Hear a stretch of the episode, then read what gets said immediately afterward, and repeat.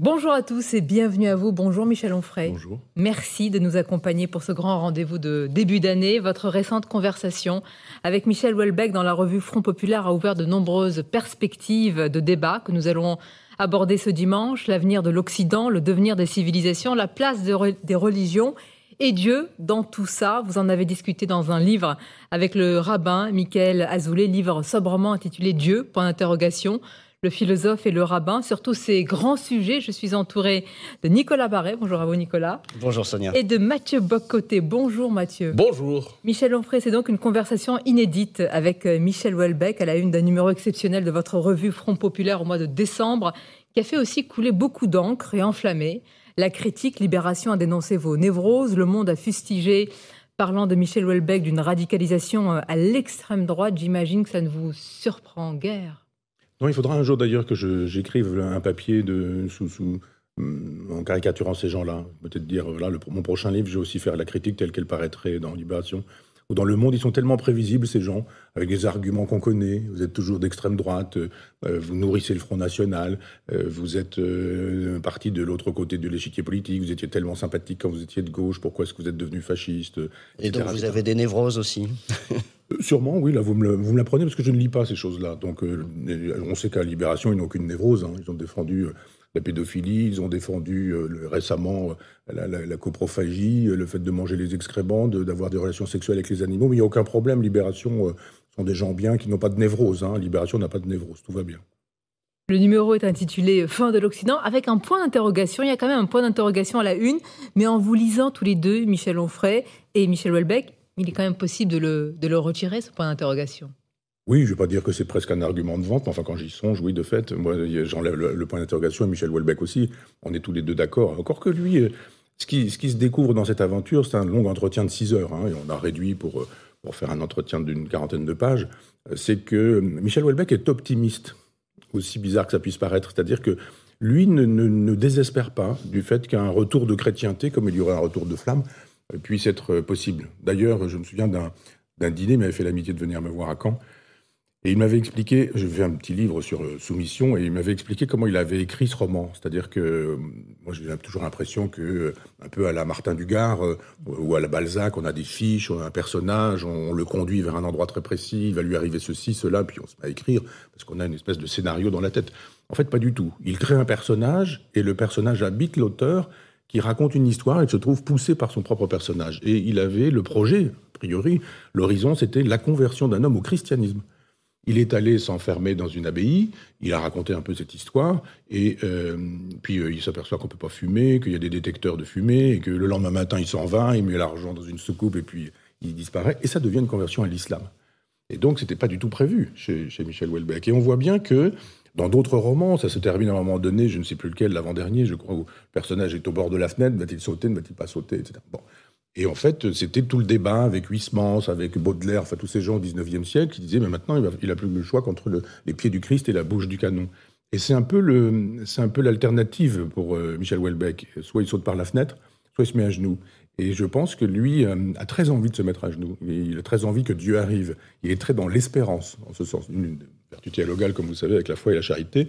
Et donc, euh, il est dans l'espérance peut-être d'un salut personnel, mais il va au-delà de ça et il pense également qu'un salut de la société est possible. Je vous rappelle qu'il a eu le prix Spengler et que quand il a eu le prix Spengler, Valeurs Actuelles avait publié le discours, et que c'est ce discours qui m'a donné envie de consacrer un numéro avec mes amis à, à Welbeck, à Front Populaire, parce qu'il y a un vrai discours de civilisation chez lui. Mais êtes-vous étranger vous-même, si je peux me permettre, à la tentation de la conversion? Parce que lorsqu'on vous lit, alors je, me présente comme un lecteur d'Onfray, lorsque je vous lis, j'ai l'impression souvent de voir un homme qui est au seuil de la conversion, qui pourrait la désirer intellectuellement, mais qui s'en sent euh, incapable existentiellement. Est-ce qu'on pourrait décrire quelque chose comme une tentation qui vous traverse aussi? Non, moi je suis, très amateur de, des, jansénistes. Je, lis beaucoup les jansénistes et Pascal. Et je crois à la grâce. Enfin, je crois que c'est la grâce qui fait le travail. C'est pas à soi. Alors, je sais bien qu'il y a. On peut s'y préparer. Voilà, qu'il y, y, a plein d'occasions chez les jésuites en face de disserter sur la grâce en disant qu'il y a des grâces nécessaires, suffisantes, que on peut la chercher, qu'on peut la vouloir, etc. Euh, je n'exclus jamais rien. Je pense qu'on peut devenir tout et le contraire de tout parce que euh, la vie est ainsi faite. Donc, je n'exclus pas une, une conversion, mais je n'y aspire pas. Je me sens très équilibré avec euh, Épicure, la philosophie antique, et j'ai trouvé une, sagesse sans croire en Dieu, sans croire euh, à l'au-delà. J'ai perdu des, gens qui, me sont chers, je l'ai beaucoup dit, et, je serais très heureux de les retrouver dans, un, dans un, ciel hypothétique d'après la mort. Et, mais je n'y crois, enfin, j'y crois pas du tout. Mais, vous êtes passé les anciens euh, au christianisme, pas au à la chrétienté. C'est-à-dire que oui. le Michel Onfray d'il y a 20 ans, je ne suis pas certain qu'il aurait défendu la chrétienté, et aujourd'hui il la défend. Vous avez absolument raison, c'est vrai. D'abord parce qu'il y a 20 ans, la société n'était pas la même et que quand j'écris le traité d'athéologie, on, on, vient de sortir des, des, des attentats de, de, New York, et qu'il faut absolument choisir à l'époque entre, entre l'islam et d'une certaine manière le judaïsme, euh, et je dis, ou le christianisme ou le judéo-christianisme. Moi je dis, mais je ne choisis rien du tout, je suis athée. Je le suis toujours. Mais euh, j'écrivais déjà dans le traité d'athéologie que je n'avais rien contre les agenouillés, mais que j'avais contre les agenouilleurs. C'est-à-dire que euh, moi, j'aurais aimé être moine quand j'avais 12, 13, 14 ans, mais j'avais pas la foi. C'est quand même minimum devenir moine. Mais d'ailleurs, la vie que je mène aujourd'hui est, assez monastique. Je vis seul avec mes livres, en travaillant, avec euh, tout est tout est construit sur sur cette obsession-là. Et, et, je pense que ce qui me gênait dans le christianisme, ce qui me gêne dans toutes les religions, c'est qu'on cherche à les imposer. L'islam ne me gêne pas si on veut pas m'islamiser. Je n'ai aucun problème avec les gens qui, veulent porter un voile, euh, les femmes, avec les gens qui ne veulent pas manger de porc, qui ne veulent pas boire d'alcool. Ça ne m'est absolument euh, indifférent. Et d'ailleurs, je me battrais même éventuellement pour qu'ils puissent le faire si on le leur interdisait. Je n'aime pas les interdictions en la matière. En revanche, L'idée qu'on me dise, vous, vous n'allez pas ceci, vous n'allez pas cela, vous allez faire ceci, vous allez faire cela, vous allez penser comme ceci, vous allez penser comme cela. Alors dans ces cas-là, je dis non. Maintenant, tout le monde le sait avec ce qui s'est passé démographiquement, l'effondrement de la civilisation, Maastricht qui fait que les valeurs s'effondrent, disparaissent, etc. Depuis un quart de siècle, je dirais, euh, on voit tout s'effondrer et j'ai l'impression, raison de me poser cette question, mais d'avoir aussi contribué au nihilisme de mon côté. Euh, parce que je pensais qu'on pouvait me proposer d'autres valeurs, des valeurs alternatives. J'ai proposé ça dans la sculpture de soi, dans Théorie du corps amoureux, dans Féeries anatomiques. Enfin, il y a tout un volet de mon travail qui est un volet de propositions éthiques. Mais c'est aussi ridicule que de vouloir arrêter la tempête quand on voit un tsunami qui arrive sur le bateau en se disant euh, l'équivalent d'un Titanic va se prendre la vague et, moi j'ai quelques propositions pour que ça n'ait pas lieu. C'était très immodeste quand j'avais, je sais pas, 30 ans, 40 ans, de faire ces propositions en pensant que peut-être on pouvait euh, amener euh, cette pierre à l'édifice.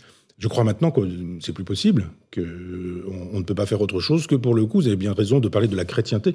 Je dirais que défendre la chrétienté, ce qui n'est pas défendre le christianisme, et je pense qu'il y a des valeurs dans la chrétienté, à quoi j'ajoute la civilisation des Lumières, la civilisation qui a suivi, y compris la laïcité, enfin toutes ces choses-là, et de fait, aujourd'hui, je défends une chrétienté que je n'aurais probablement pas défendue il y, a, 30 ans. Vous défendez aussi le, sens du sacrifice, mais qui peut-être n'existe plus. Vous écrivez, Michel Onfray, les hommes préfèrent vivre soumis plutôt que mourir libres et triomphants. Est-ce que c'est propre à l'Occident?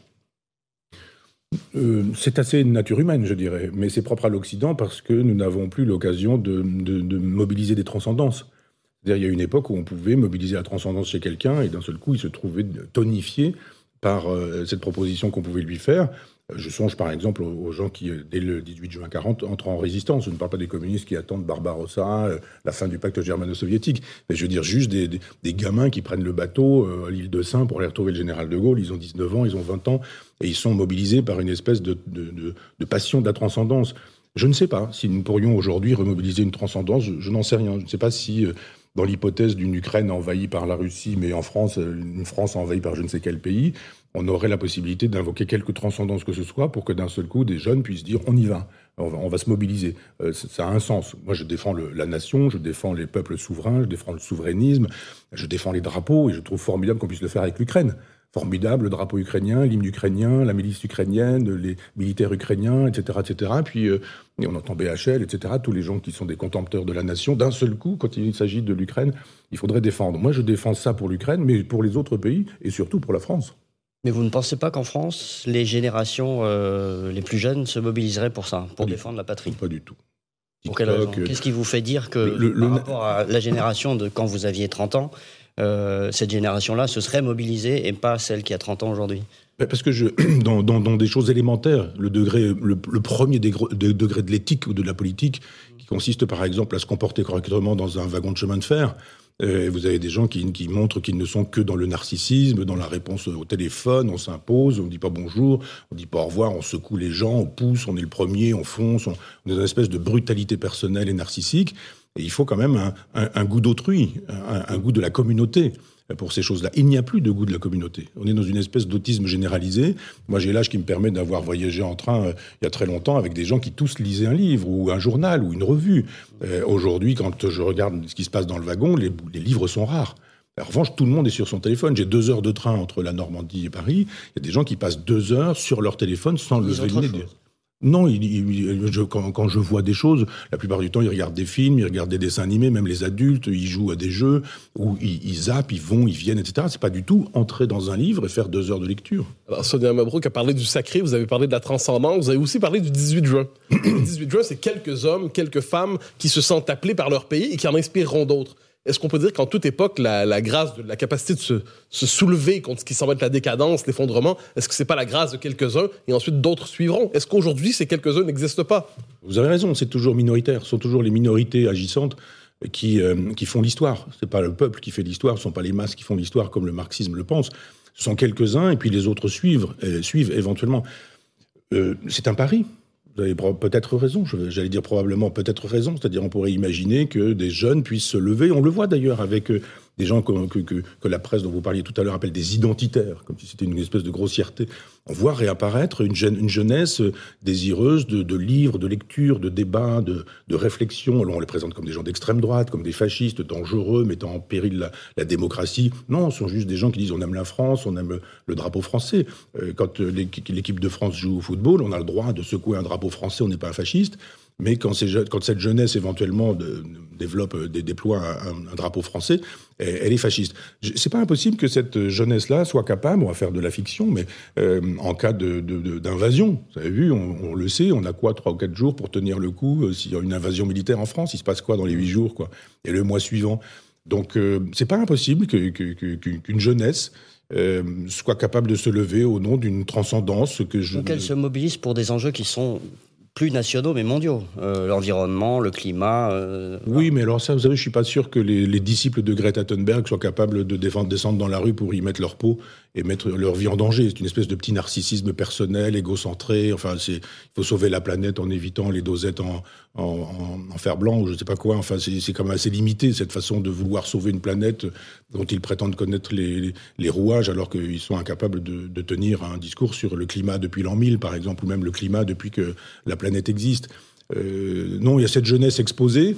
Il y a cette jeunesse euh, endoctrinée aussi, parce qu'on n'apprend plus à lire, à écrire, à compter, à penser à l'école, mais on apprend à faire le tri sélectif, on apprend à pouvoir changer de sexe dès l'âge de 4 ans. Et donc effectivement, il y a cette jeunesse, hélas, qui est une jeunesse victime, je dirais.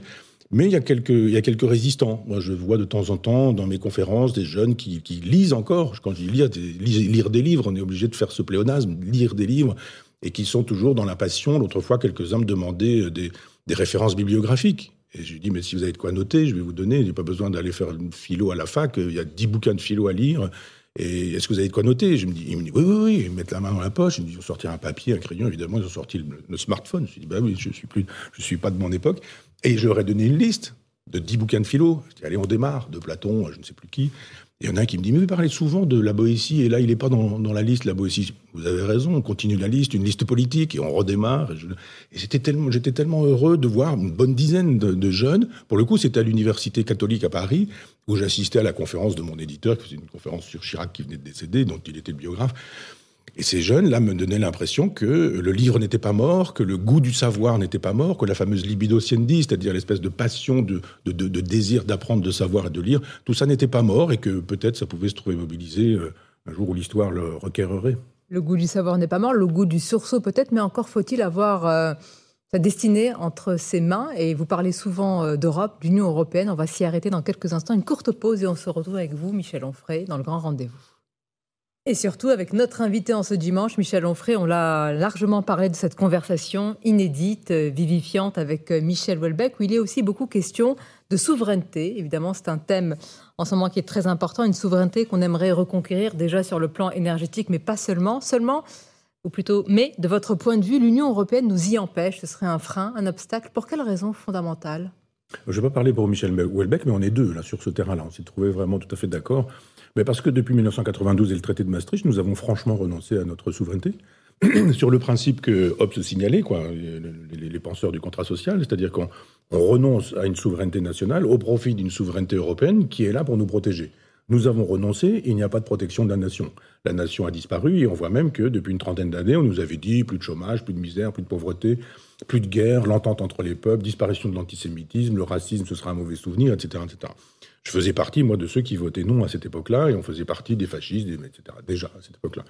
30 ans plus tard, on se dit euh, quand même, euh, on n'est plus sur un, sur un débat d'idées, on est sur un constat de la réalité. C'est plus euh, ce sera ceci, ce sera cela. C'est depuis 30 ans, est-ce que vraiment le racisme, l'antisémitisme, tout ça, ça a reculé ou le contraire? Est-ce qu'il n'y a pas eu de guerre en Europe? Est-ce qu'il y a eu le plein emploi? Est-ce qu'il y a eu l'amitié entre les peuples, etc., etc. Non, c'est très exactement le contraire.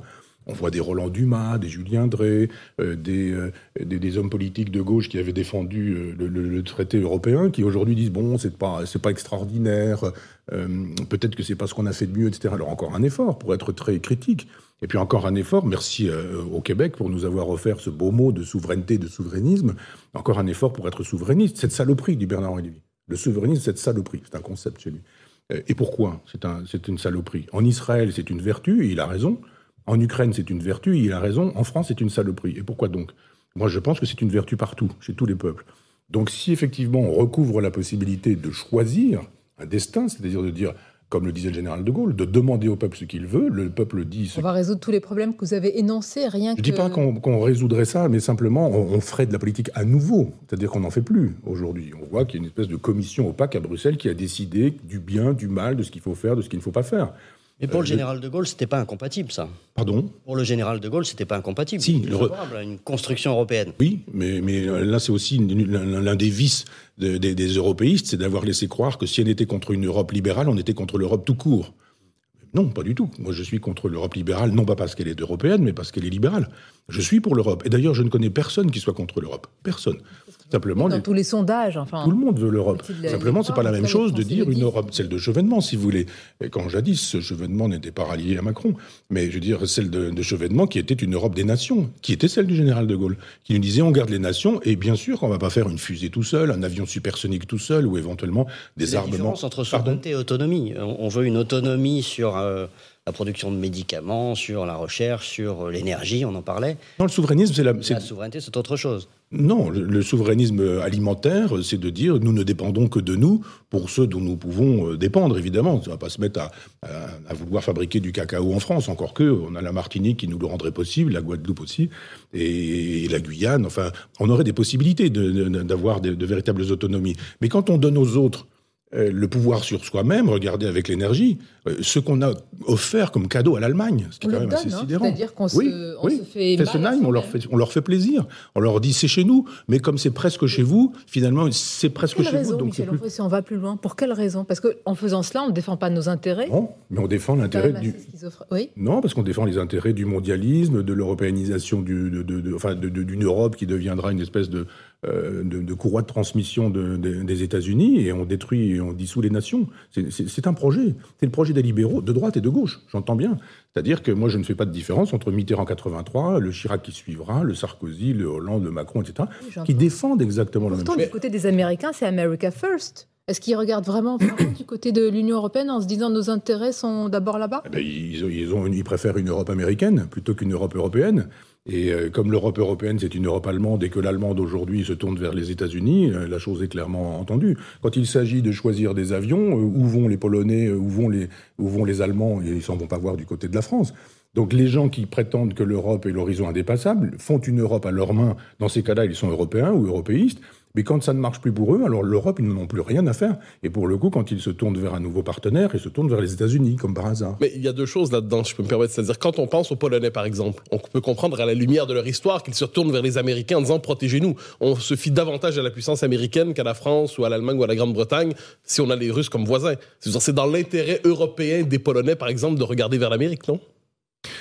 Euh, oui, parce que l'Europe n'a pas été assez grande et n'a pas euh, été assez protectrice. On aurait très bien pu. Moi, je suis gaulien sur ce sujet, comme sur beaucoup d'autres. Il aurait fallu faire une Europe de l'Atlantique jusqu'à l'Oural.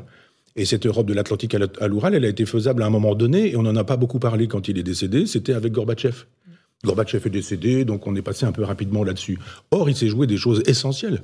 Quand Gorbatchev a dit on essaie de garder ce qui est susceptible d'être gardé dans le régime soviétique, mais en même temps on libéralise, glasnost, perestroïka, etc., que, qu'on dit les Européens, pas du tout.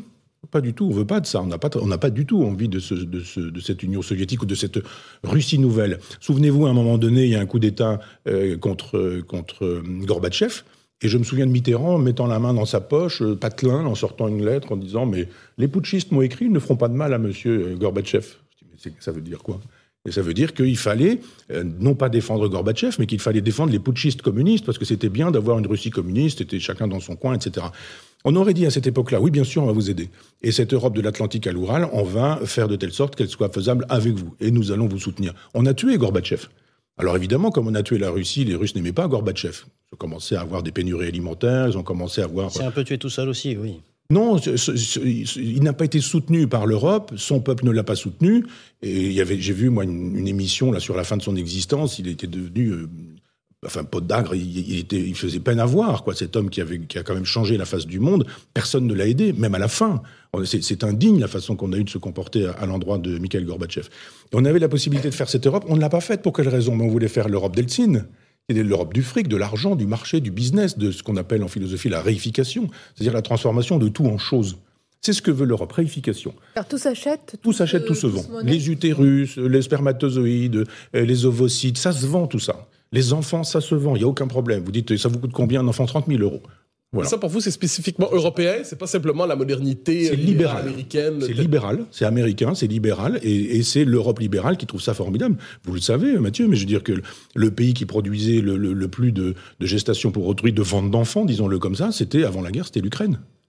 C'était là-bas qu'on faisait le plus euh, d'enfants que, que, que, l'Occident pouvait aller s'acheter ou s'offrir. Euh, aujourd'hui, on dit que l'Ukraine nous donne une leçon de, souveraineté et d'indépendance nationale. Ah, ce qui est vrai, mais ça a changé. C'est pas contradictoire. Non, ça a changé. Je veux dire qu'il ne vous, sera pas, ne vous aura pas échappé qu'avant le 24 février, euh, c'était pas exactement la même chose. D'accord. Donc l'histoire a fait que. Ah, enfin, Zelensky à l'époque était un oligarque qui avait mis de l'argent de côté et qui faisait partie de ces oligarques au même titre que les oligarques soviétiques, tout le monde, enfin russes, tout le monde le sait tout le monde le savait. Et d'un seul coup, il est devenu un, grand chef d'État. Et je crois à la rédemption, pour le coup. Hein. Il peut toujours avoir de l'argent caché dans les paradis fiscaux.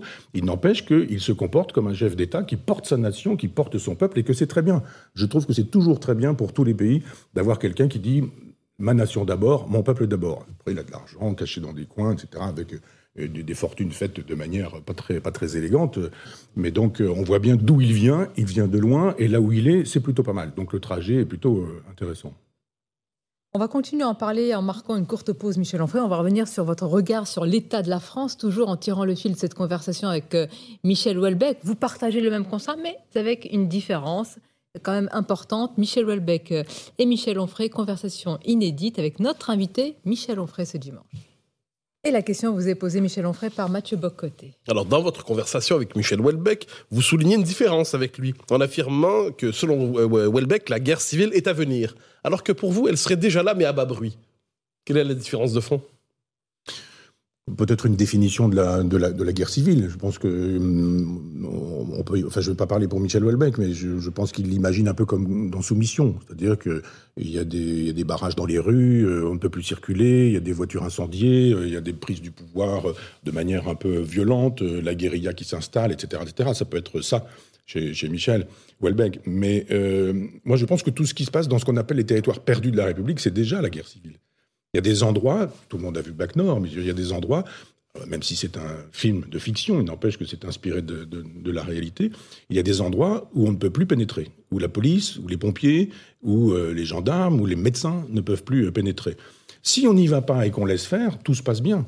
C'est-à-dire, il n'y a pas de guerre civile à haut bruit, mais elle est à bas bruit, simplement parce que on couche les pouces parce qu'on n'y va pas et qu'on laisse les trafics se faire, parce qu'on ferme les yeux, parce que des gamins sont interpellés le lendemain, ils sont mis, ou même éventuellement l'après-midi, euh, ils sont, ils sont lâchés ou ils sont libérés, parce que parfois, quand ils sont condamnés, euh, ils ne font pas leur peine, parce que, etc., etc. On le sait bien, qu'il y a une espèce de, de justice à deux vitesses, le fameux, euh, le fameux justice en au-deçà des Pyrénées, etc. Quoi, erreur au-deçà et en delà, etc. Donc on se dit, c'est déjà là la, la, guerre civile. Il y a des endroits où vous ne pouvez pas aller. Il y a des endroits où vous avez des guetteurs. Les guetteurs, ils guettent quoi? Ils, guettent comme des animaux de territoire, en disant c'est un territoire qu'on ne franchit pas. Si vous franchissez le territoire, c'est parce que vous avez l'autorisation, c'est-à-dire vous venez acheter de la drogue, vous venez donner de l'argent, vous repartez avec vos paquets, il n'y a aucun problème. Mais sinon, si vous dites non, moi j'y vais, ça n'est pas possible. Les policiers d'ailleurs n'aiment pas qu'on parle de zone de non-droit, ils le réfutent, peut-être zone d'un autre droit, mais ils affirment qu'ils peuvent y, peuvent y aller, certes avec difficulté, certes avec des renforts, certes avec des dégâts en repartant de là, mais qu'ils réfutent l'idée qu'il y ait des territoires totalement euh, sanctuarisés et à part. Pour en tout cas, les policiers de terrain. Oui, enfin les policiers, je ne sais pas, moi j'en connais d'autres qui m'écrivent, qui m'écrivent gentiment et discrètement et qui sont des abonnés ou des lecteurs aussi bien de que de mon travail et qui évidemment me demandent la confidentialité et qui eux me disent pas ça du tout.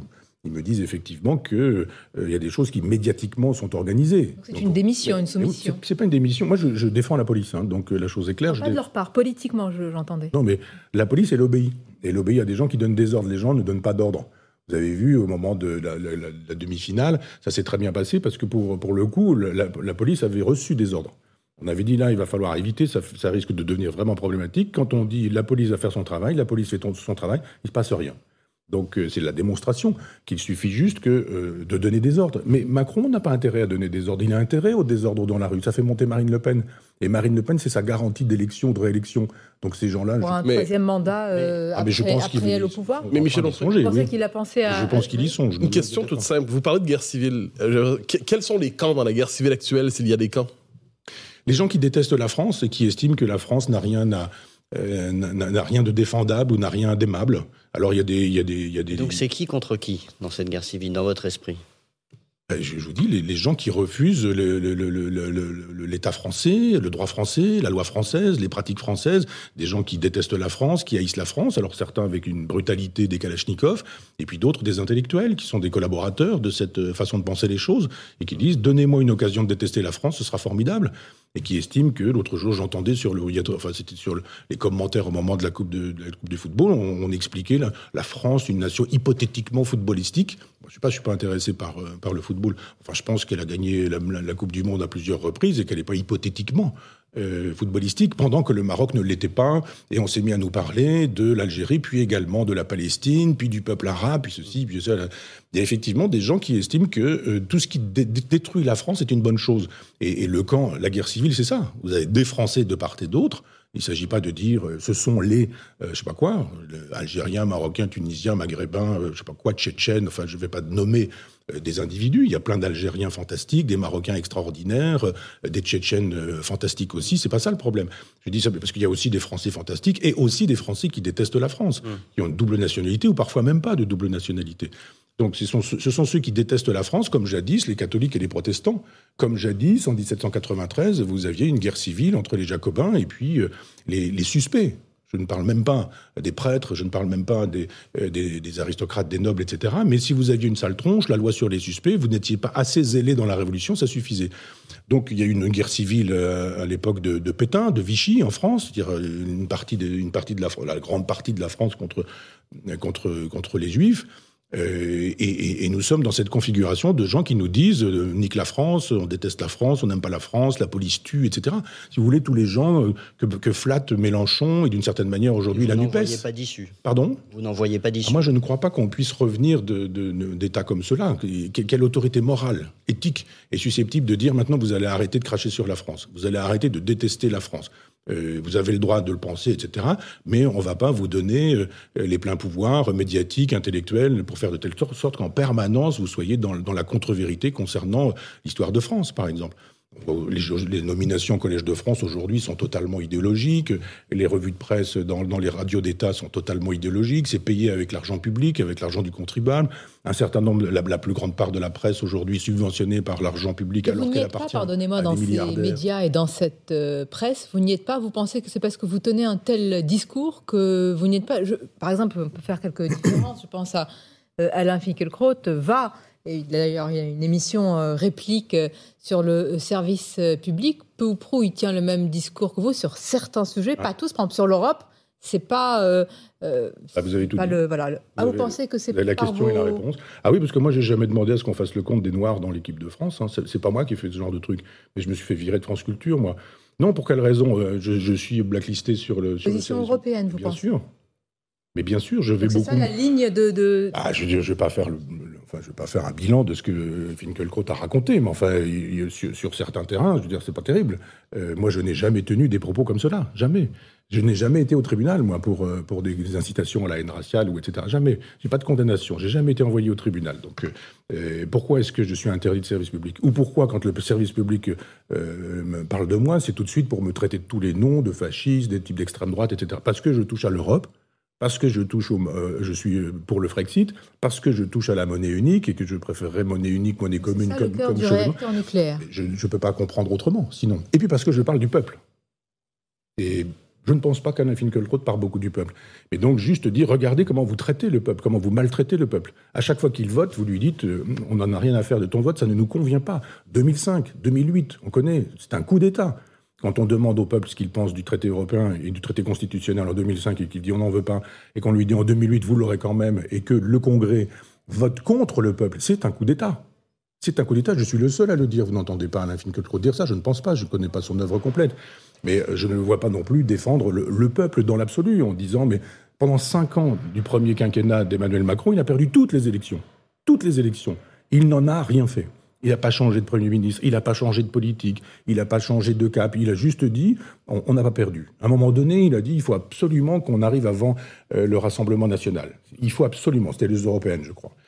Le, Rassemblement national arrive devant Macron. Que dit Macron? Il dit nous n'avons pas perdu puisque finalement nous avons gagné, puisque finalement nous n'avons pas perdu de beaucoup. Donc ne pas perdre de beaucoup, c'était tout de même gagner. Et on dit bah, puisqu'on a gagné, on change rien, etc il y a un mépris du peuple qui est considérable. 50% des gens ne votent plus. ça, je n'entends pas euh, le discours d'Alain Finkielkraut. Ceci dit, je, ne sais pas. C'est une hypothèse que j'aimais parce que une question. mais, bien sûr, moi, je me fais mettre à la porte de, France Culture et mes podcasts faisaient. On était à un million de, podcasts sur sur mes cours de, d'université populaire. Alain Finkielkraut a toujours son émission. D'ailleurs, ça doit faire une trentaine d'années que j'écris. Il m'a invité deux fois, trois fois. Quel... Non, mais c'est dit, à bon entendeur. Vous parlez, euh, euh, vous parlez des sujets, en tous les cas, interdits, peut-être tabous, et sur lesquels il n'y a pas, on se pose souvent la question de consultation du peuple. C'est le cas, par exemple, de l'immigration. Récemment, Emmanuel Macron a affirmé que la France a toujours été un pays, une terre d'immigration. Il a même dit que c'était dans son ADN. Est-ce qu'historiquement, est-ce que c'est -ce c'est vrai? D'abord, je ne vois, pas pourquoi il parle d'ADN. Il explique que la France n'existe pas, qu'il n'y a pas de culture française, que la France, c'est rien. D'une certaine manière, c'est un département de l'Europe et que même un, département sous-développé de, l'Europe. Et d'un seul coup, il retrouve de l'ADN et il se met à avoir des, espèces de métaphores biologiques et biologisantes, euh, juste parce que ça l'intéresse de nous dire qu'il euh, y a une immigration. Et tous ces gens-là sont platoniciens en, expliquant que l'immigration, c'est avec un I majuscule et c'est l'idée d'immigration. Alors moi, je sais bien, je suis descendant de vikings, et donc euh, il, y a, il y a mille ans, je descends d'un Danois qui s'appelait Onfroy le Danois, qui était propriétaire de la ville d'Argentan. Je dis, ah, vous avez vu l'immigration déjà à l'époque? Donc c'est ridicule de dire une chose pareille. On va pouvoir imaginer effectivement que tous les mouvements de, des hommes préhistoriques font la démonstration qu'il y a immigration. Non, l'immigration, elle n'est pas platonicienne, et c'est une immigration qui peut être une immigration intra-européenne, c'est-à-dire intra-occidentale, c'est-à-dire intra-judéo-chrétienne, et ça ne pose aucun problème. C'est-à-dire que si, euh, si vous êtes euh, portugais, polonais, italien, espagnol, euh, et que vous arrivez en France pour travailler dans les mines de Potigny, par exemple, non loin de chez moi, dans le Calvados, eh bien, ça ne posait aucun problème. Bien sûr, il y avait les Portos, il y avait les Rital, etc. Souvenez-vous des livres de, de Cavana. Mais, mais donc, il y, avait, il y avait des difficultés, mais ceci dit, tout le monde allait à l'église, tout le monde allait à la messe, tout le monde fêtait Noël, tout le monde buvait du vin et, et mangeait du saucisson. Et il y a un moment donné où l'immigration a cessé d'être la même. C'est-à-dire que quand euh, celle d'antan, c'est-à-dire que euh, vous avez vu des, des, immigrations de civilisations qui s'opposaient. Quand les civilisations peuvent juxtaposer. On voit bien d'ailleurs qu'il n'y a aucun problème avec, euh, avec les Asiatiques en France, qu'il n'y a pas de problème de, il n'y a pas de désir chez les Chinois, chez les Japonais, chez les Thaïlandais, chez les Vietnamiens d'imposer une civilisation en disant la vôtre est mauvaise, on la déteste, vous êtes des salauds, vous nous avez colonisés, etc., etc. Mais on a effectivement, avec une, immigration nord-africaine, euh, quelques-uns, une minorité, mais quelques-uns qui nous disent on vous déteste, on ne vous aime pas. Bah, une civilisation qui va en détruire une autre. Et si, bien sûr que si, ce sont des histoires de civilisation. Mais il n'y a pas un projet conscient de destruction d'une civilisation par dis pas que, je, ne sais pas s'il y a des projets conscients, je constate simplement qu'il y a des mouvements démographiques et que dans les mouvements démographiques, il y a eu jadis des populations qui arrivaient d'Afrique du Nord et qui disaient on aime tellement la France, On veut être français. Euh, d'ailleurs, tu ne vas pas parler la langue du pays de tes parents, de tes grands-parents. Tu vas apprendre le français, puis tu vas devenir français, française. Tu vas décrocher un diplôme, tu vas travailler, tu vas trouver ça formidable. C'était formidable. Et juste aujourd'hui, un communautarisme qui fait la loi parce que l'esprit républicain d'intégration, d'assimilation, comme on voudra, a disparu et qu'évidemment, ce sont des civilisations qui se font face. Mais Michel Onfray, j'aimerais faire un lien entre deux, euh, deux de vos réflexions. Vous parlez d'un côté, euh, vous parlez du Collège de France et de son caractère très idéologique aujourd'hui, et les, les, réflexions sur l'immigration. On nous dit globalement l'immigration massive n'existe pas, et par ailleurs, c'est une chose formidable. Est-ce qu'il n'y a pas aujourd'hui une forme de lysenkisme qui ne dit pas son nom dans l'université lorsque vient le temps de parler de l'existence des sexes, la théorie du genre, euh, l'immigration? Est-ce qu'il y a un lysenkisme nouveau adapté à notre temps? Complètement, vous avez raison. C'est-à-dire, on nous dit il n'y a pas de race, mais il y a du racisme. Euh, vous faites comment pour euh, parler de racisme, c'est-à-dire discrimination entre les races, s'il n'y a pas de racisme? On vous dit, il n'y a pas d'homme, il n'y a pas de femme, il faut être féministe. féministe, ça renvoie à femme. Femme, ça veut dire quoi?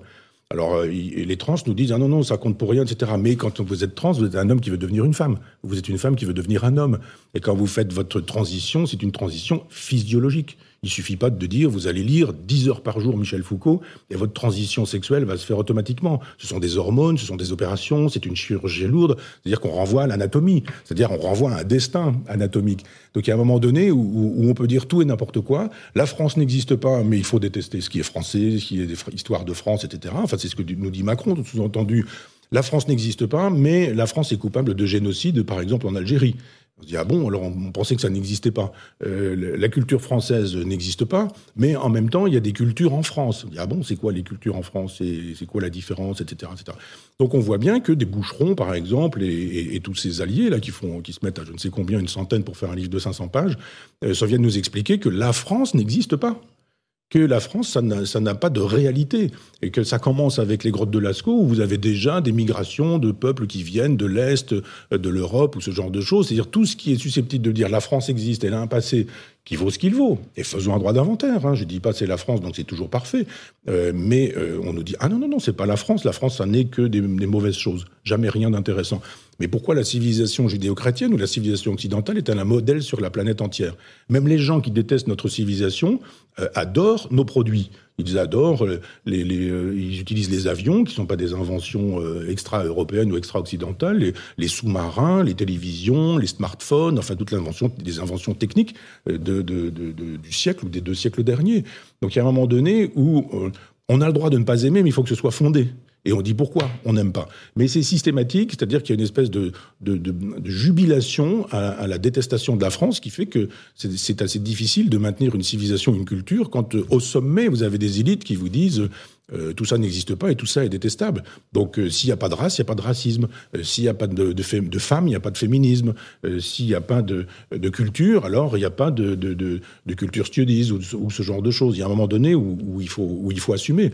Mais en même temps, ce sont des minorités agissantes. Mais si vous, vous parlez à des gens de bon sens, tout le monde rigole de tout ça. Alors vous n'allez pas rigoler si vous êtes exposé comme moi, parce que d'un seul coup, vous avez une espèce de mort intellectuelle ou de mort sociale, mais pas partout, je suis avec vous, mais parce que on, va vous traiter dans les journaux qui, dont c'est le métier, de fascistes, de type d'extrême droite, juste quand vous êtes en train de, donner euh, des, formulations de bon sens.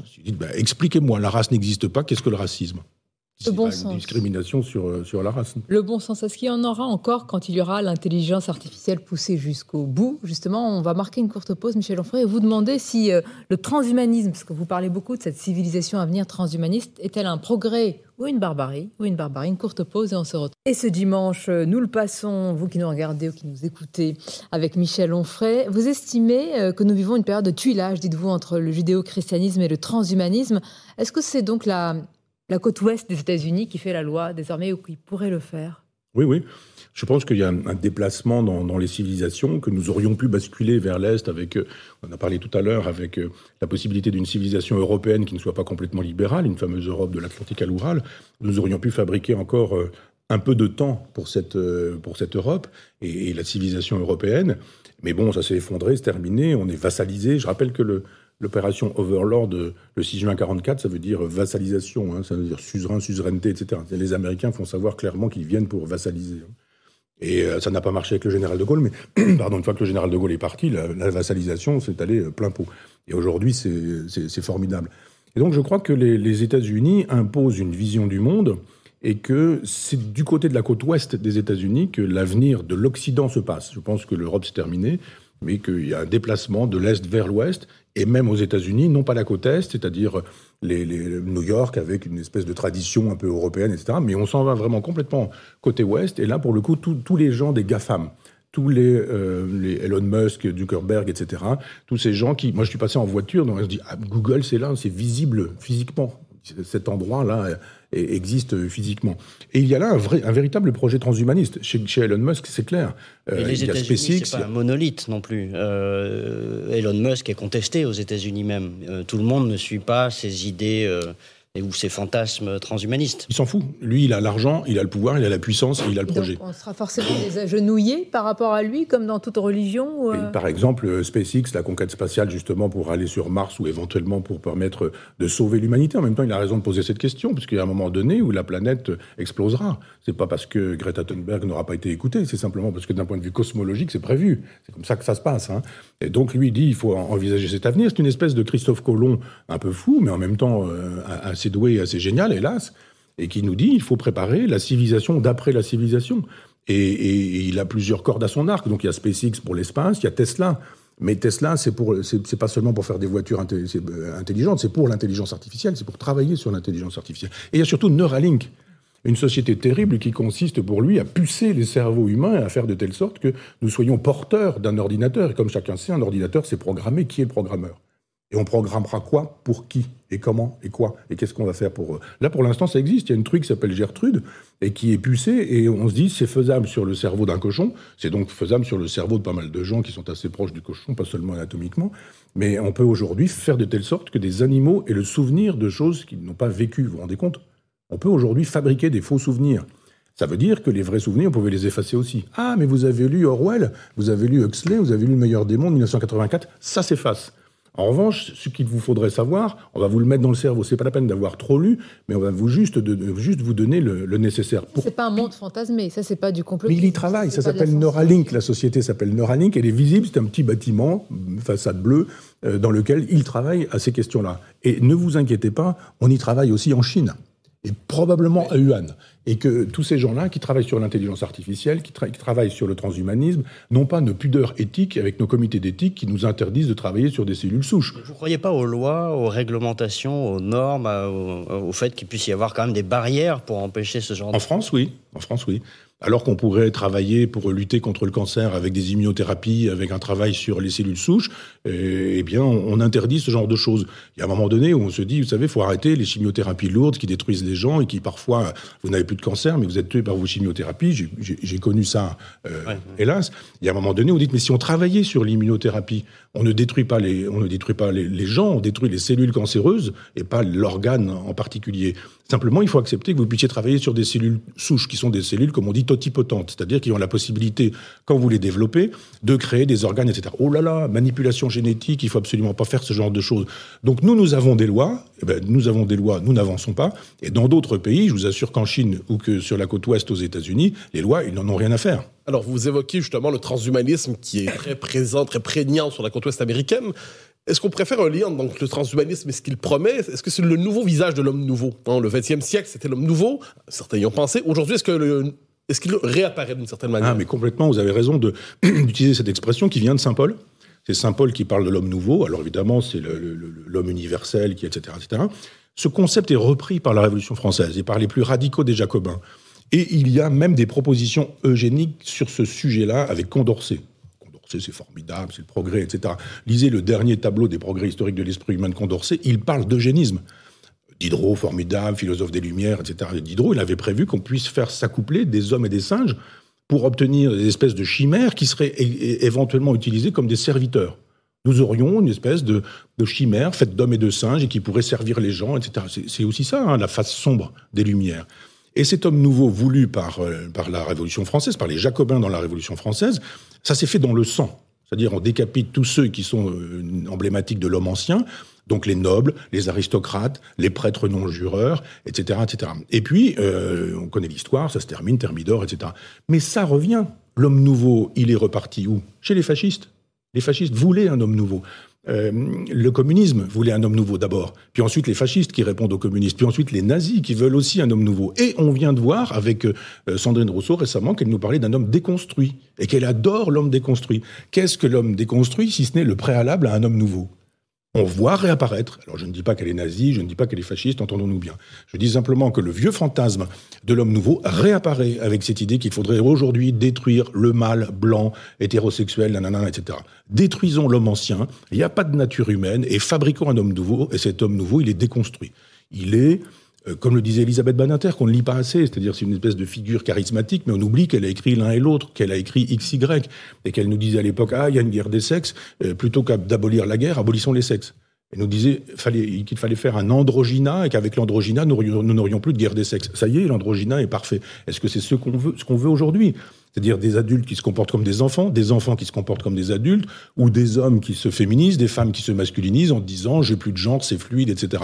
Je veux bien que ce soit euh, des choix individuels. Je n'ai rien contre les choix individuels, transsexuels, etc. Mais j'ai contre le fait que ce soit des choix sociétaux. Ce serait une forme de nouveau prosélytisme pour imposer cet homme nouveau. Mais pourquoi est-ce que l'homme là, l'individualité se laisserait faire, parce qu'on a parlé beaucoup de spiritualité tout à l'heure, de transcendance, voire de sacré. Mmh. Pourquoi est-ce que cet homme voudrait se voir vidé de toute substance et accepterait de le faire, même s'agenouillerait en remerciant bah, Parce qu'il n'a pas envie, il a pas envie en lisant Libération, de se faire traiter de nazi, en lisant Le Monde, de se faire traiter de fasciste, en écoutant France Inter, de se faire euh, traiter de conservateur rétrograde, réactionnaire, etc., euh, etc.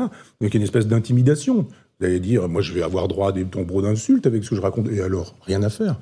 Donc euh, il y a des gens qui disent, moi j'ai pas envie. J'ai pas envie qu'on me traite de tous les noms, qu'on me maltraite et de voir qu'on euh, que, sur les réseaux sociaux on appelle à ceci, à cela, etc., à me violer, à me pendre, à me tuer, à me massacrer, à me torturer, etc.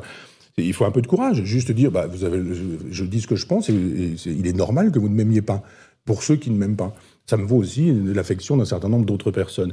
Et donc des gens qui disent mais moi je crois à la vérité, mais finalement euh, je suis prêt à y aller malgré le coup. Il y en a pas beaucoup. Il y a plein de gens qui me disent c'est drôlement bien ce que vous faites, hein, mais vraiment heureusement vous êtes là, etc. Et je dis alors vous, vous faites quoi, vous êtes quoi, etc. Par curiosité, hein, pas par. Euh.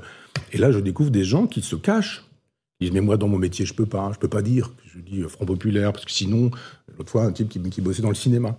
Je dis, faites-nous des papiers, etc. Enfin, plus on sera. Moi, je suis gaulien, je veux rassembler le plus large possible. Pas comme Zemmour qui dit, je veux rassembler la droite. Il faut rassembler les Français. Venez avec nous. Je veux bien, mais c'est pas possible. Sinon, je n'aurai plus de subventions et puis je serai plus jamais programmé et je ne pourrai plus jamais faire un film. Et j'ai des acteurs, J'ai des acteurs qui me disent des choses aussi. Ils disent alors, mais on ne trouvera plus de boulot. C'est la mort sociale, on va se mettre au chômage, etc. Je comprends. Je comprends, je vais pas dire que ces gens manquent de courage, mais simplement, vous n'allez pas dire, moi je crois à mes idées, je les défends, et puis tant pis si je suis à la rue plus tard, donc je comprends. Mais je dis simplement que les gens se laissent faire parce qu'ils sont intimidés, et puis parce qu'ils n'ont pas le choix. Moi, ça va, je, vis avec mes lecteurs. Ce sont mes lecteurs qui m'offrent ma liberté. Je ne dépends pas de quelqu'un qui me dira vous êtes dégradé, vous allez perdre votre poste au CNRS, vous allez perdre votre poste à l'université. J'ai toujours refusé ça pour pouvoir être. Et pour conclure, Michel Onfray, c'est pas une question du tout sur un avenir euh, politique hypothétique, mais est-ce que vous vous sentez l'âme de celui qui pourrait dire non, ne vous agenouillez pas, voilà comment il faudrait reconquérir ce courage, etc. Est-ce que, est-ce que ça fait partie d'une mission, le mot est peut-être un peu fort, ou alors non, ce n'est pas votre rôle et vous préférez, pour revenir à ce que vous nous avez dit en début d'émission, rester dans cette vie monastique avec les livres, ces rituels, cette liturgie presque je suis un moine soldat quand même, c'est-à-dire je ne suis pas complètement euh, dans la clôture. Je suis là parce que justement, je fais mon métier de soldat d'une certaine manière. Donc je crois à mes idées, je les défends, et nous sommes nombreux, et il y a plein de gens qui, souscrivent à, à, cette euh, lecture du monde, et c'est ce que je sais le mieux faire. Je ne saurais pas faire de la politique politicienne en disant je suis candidat, votez pour moi, je veux être tête de liste euh, aux prochaines européennes ou je ne sais quoi. J'entends aussi les gens qui me disent c'est formidable le Front populaire, mais on s'est abonné la première année, mais c'est quand même très intello. Nous on attend autre chose, quoi. On a envie quand même que des choses soient faites, etc. Donc je réfléchis avec mes amis à ce qui est susceptible d'être fait pour qu'on puisse ne pas décevoir les gens qui, nous attendent sur ce terrain-là. Donc moi, je ne, suis pas destiné à être tête de liste, je, le dis, puisqu'on me pose la question en permanence, je vois des articles dans la presse qui disent « il fait ceci, il fait cela, il va placer machin, on parle de bidule et d'un tel, on donne des noms, etc. Je suis un grand garçon, je cache rien ni, personne, donc euh, si je devais y aller, j'irais, je dirais. Je dis, on, va voir comment on peut faire, je vais voir comment je peux être euh, utile pour défendre un certain nombre d'idées. En attendant, en attendant d'aller aux européennes, aux présidentielles avec quelqu'un qui, etc., qui va faire, je sais pas quoi, 3%, 7%, je ne sais quoi. Je pense qu'il y a une vraie solution qui est individualiste et qui est le nihilisme ne passera pas par moi. ça ne sera pas moi qui jouerai le rôle de courroie de transmission et vous ne me verrez jamais disant moi je mets une pièce dans la machine nihiliste et j'en remets une autre et j'en remets une autre. Et la Boétie, c'est le sous-titre de notre revue Front Populaire, soyez résolus de ne plus servir et vous voilà libre, nous dit mais là où vous êtes, résistez, ne faites pas, ne dites pas, n'agissez pas dans, les sens contraires de vos idées ou de votre vision du monde. Et ce sera déjà beaucoup. Le début de l'archipel du Goulag, c'est ça. C'est pas une, espèce de critique de, l'Union soviétique, comme ça, une espèce d'Union soviétique fantasmée ou platonicienne. Solzhenitsyn, il dit, mais c'est mon voisin qui me dénonce. C'est l'autre voisin qui ne dit rien quand la police arrive. C'est le type qui dit, moi, je suis obligé de faire mon boulot, je viens chercher quelqu'un, je ne sais pas pourquoi je viens de chercher, mais je l'emmène. Puis après, il y a un type qui conduit une voiture et qui dit, mais moi, c'est ce que dit Lanzmann dans Shoah, en expliquant que vous fragmentez comme ça et chacun n'a jamais fait qu'un tout petit truc, quoi. Quand vous faites la somme des tout petits trucs, vous avez un grand totalitarisme. Je pense que le grand totalitarisme aujourd'hui, il est fait du renoncement, de plein de petits renoncements d'individus qui laissent faire, qui euh, pourraient faire mais ne font pas, qui pourraient dire mais ne disent pas, qui disent ah ben je suis d'accord avec vous mais si je le dis je vais perdre mon boulot, etc. Donc je demande pas d'héroïsme, on n'y met pas sa peau comme les garçons dont je parlais tout à l'heure, qui quittent l'île de Saint, qui vont voir le général de Gaulle, qui portent l'uniforme, qui reviennent, et qui, etc. Ou comme les résistants. Euh, on n'y risque pas sa peau. On risque quoi? De se faire insulter, de se faire mépriser, de se faire incendier, maltraiter dans une presse de milliardaires subventionnés par l'argent public, qui, est un, qui sont finalement des tracts euh, européistes, etc. C'est pas bien grave, on s'en remet. On s'en remet, on va terminer sur ça. Merci Michel Onfray. Moi qui vous remercie. Merci d'avoir passé cette heure euh, avec nous, avec nos, nos, auditeurs, nos téléspectateurs. Merci Mathieu Bocoté et Nicolas Barré. On vous souhaite évidemment un très bon dimanche et puis évidemment on souhaite avec toute l'équipe du Grand Rendez-vous une, une bonne année et puis plein, plein de bonnes choses. Pensez aussi à ceux qui sont évidemment seuls euh, pour euh, toute cette période. Une très grande pensée à vous tous et à très bientôt. Hi, I'm Daniel, founder of Pretty Litter. Did you know cats tend to hide symptoms of sickness and pain? I learned this the hard way after losing my cat, Gingy. So I created Pretty Litter, a health monitoring litter that helps detect early signs of illness by changing colors, saving you money and potentially your cat's life. Pretty Litter is veterinarian developed, and it's the easiest way to keep tabs on your fur baby's health right at home. Go to prettylitter.com and use code ACAST for 20% off your first order and a free cat toy. Terms and conditions apply. See site for details.